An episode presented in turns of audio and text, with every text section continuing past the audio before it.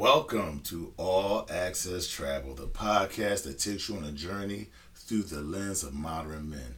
Join us as we explore the world, dine on mouth-watering cuisine, sip on fine liquors, and appreciate the art of smoking cigars. All while discussing the unique experience and perspectives of men in today's global environment. Get your passports ready because it's time to set out on thrilling adventures filled with stories, insights, and the pursuit of the extraordinary. Misconceptions and conceptions. Let's let's let's dig into this conversation right now. Um, a misconception is like everybody outside of the United States wants to come to the United States. A lot of people want a better life in the United States than they do where they are, especially in the Caribbean, Central, and South America, um, and Mexico, right? They they all want to come here for a better life. It's better than where they live. All that kind of conversation, and that is completely false. Yes, a lot of people do want to come here. They don't want to come here for the American lifestyle. They want to come here for the American jobs. They want to come here for the American capitalism. They want to come here for our ingenuity. They want to come here for our diverse ways of making money, whether it be above board or below board, right? On the books or off the books, you know? So, for example, someone once said, you know, the average um, person in Mexico uh, low income, middle to low to low income is making like four dollars a day. You can come here to the United States and maybe cut grass for five, six dollars an hour. So you can see where that may cause someone to say, "Look, I'm going there for greater opportunity." But what is the second largest contributor to Mexico's economy? It's Mexicans that live abroad sending money back, especially from the United States. Therefore, not everyone wants to come here for the American lifestyle. That's a misconception because a lot of these other nationalities they come here and still live as they do in their native country in America. So, for example, I met a young lady, she's Dominican, 25 years old, and she basically said, I have to force myself to be in places where they speak English for my English to get better and be more fluent because I can be around Spanish speaking people all day, twice on Sunday. Everything I do, everywhere I go in my neighborhood, has Spanish speaking people. Nail salon, hair salon, um, insurance people, this doctors, everybody speaks Spanish. Therefore, they have networks here that insulate them as if they were home, even though they're living in America. Now, I've met plenty of people in Brazil, in Dominican Republic, in Colombia. Um, I haven't been to Mexico yet, not yet. But I've met people in different countries that do not want to come to America. They say, yeah, America's like, it's cool, we hear about it, but they love where they live. You know, and it's, it's not about money for everybody. For more, for a lot of people, it's about connection and community. And that's something that I hear that capitalism doesn't breed very well. We can look at American society and see how we're a little bit more detached from community and more about ourselves. Whereas, you go somewhere, let's say like Dominica or Colombia or um, Brazil, who have more communicative things. They have more of a society that's built around themselves than it is about money because they, they don't have money. But they say if you want to ruin a party, throw money into it. Right? I knew guys that were throwing these great parties you know, they were costing five, ten dollars to come. It was always good. Had a nice dress code. Everybody was, you know, this, that, and the other. And then sooner or later, people started taking money at the door. This guy's not dressed appropriate, but he's paying fifty dollars to get in. So now they started having parties, a little bit more money, a little less dress code, but now the quality of the party then went down. Yes, you're making more money, but the quality of the people has dissipated because now those people of higher quality come and they see people in jeans and wrinkled up t-shirts and motorcycle boots because they rode their bikes there. No problem. But they're not dressed for the real occasion. Now those people that were your more higher quality, higher end people, they don't want to come no more. Right? And then eventually fight breaks out, something else happens, the whole party thing is ruined. Now you made a couple more dollars, but the longevity of what you were doing stopped. My point is, again, a misconception is that people want to come here because it's America is better than where they are. Financially, America is better than a lot of places. Socially, it is not. It just is not. And until you really get out and meet people in their culture, understand their culture, understand their unity, but you understand that not everything is money and money doesn't motivate everyone. I was once married to a Brazilian woman. We married in Brazil. She came back to America with me a year later. She just didn't understand our society. Yes, we had money. Yes, we had more opportunity to make money. Yes, we had more things cars and cars and all the things that we had jewelry, clothes, all those things. But we're very disjointed as a society. She could see it very clear. And many people would think that she married me to come here to be in America.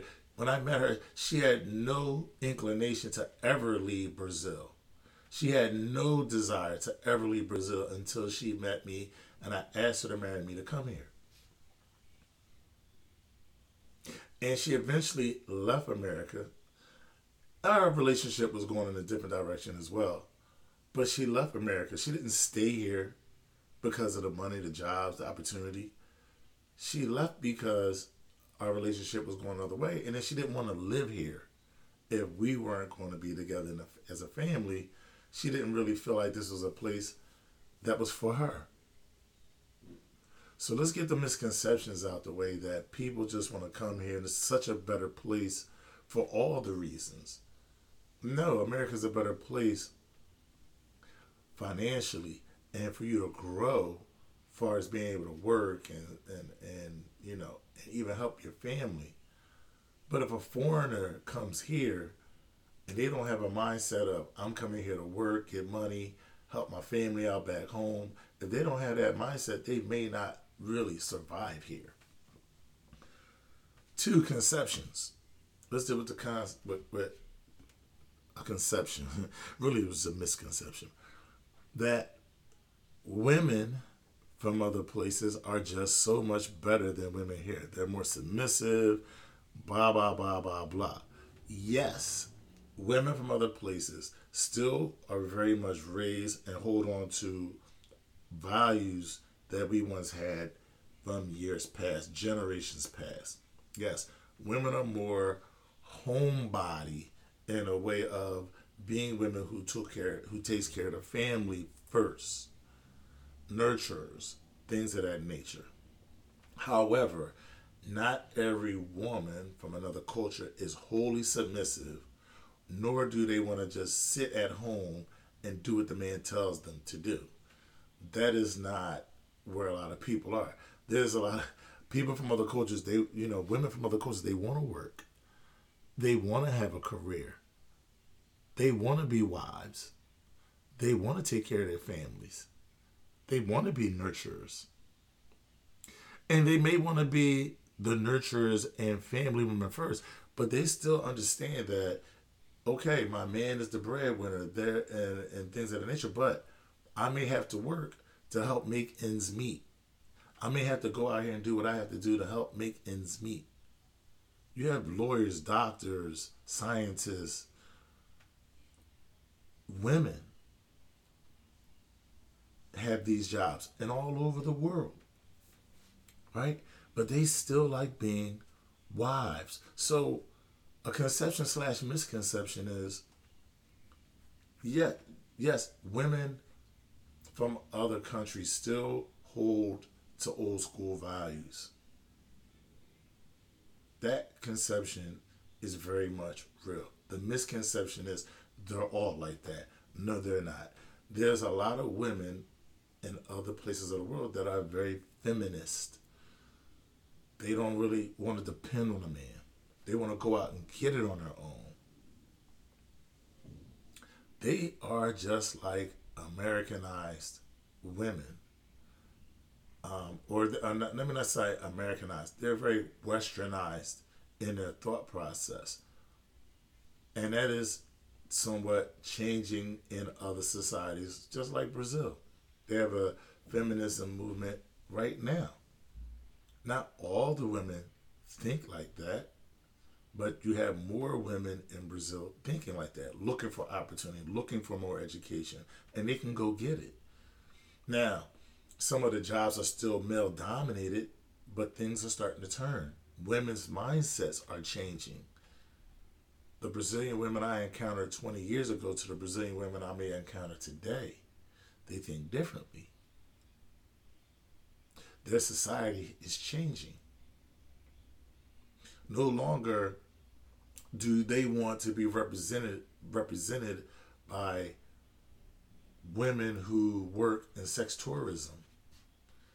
That is not who these women are in these other countries. They're not prostitutes first.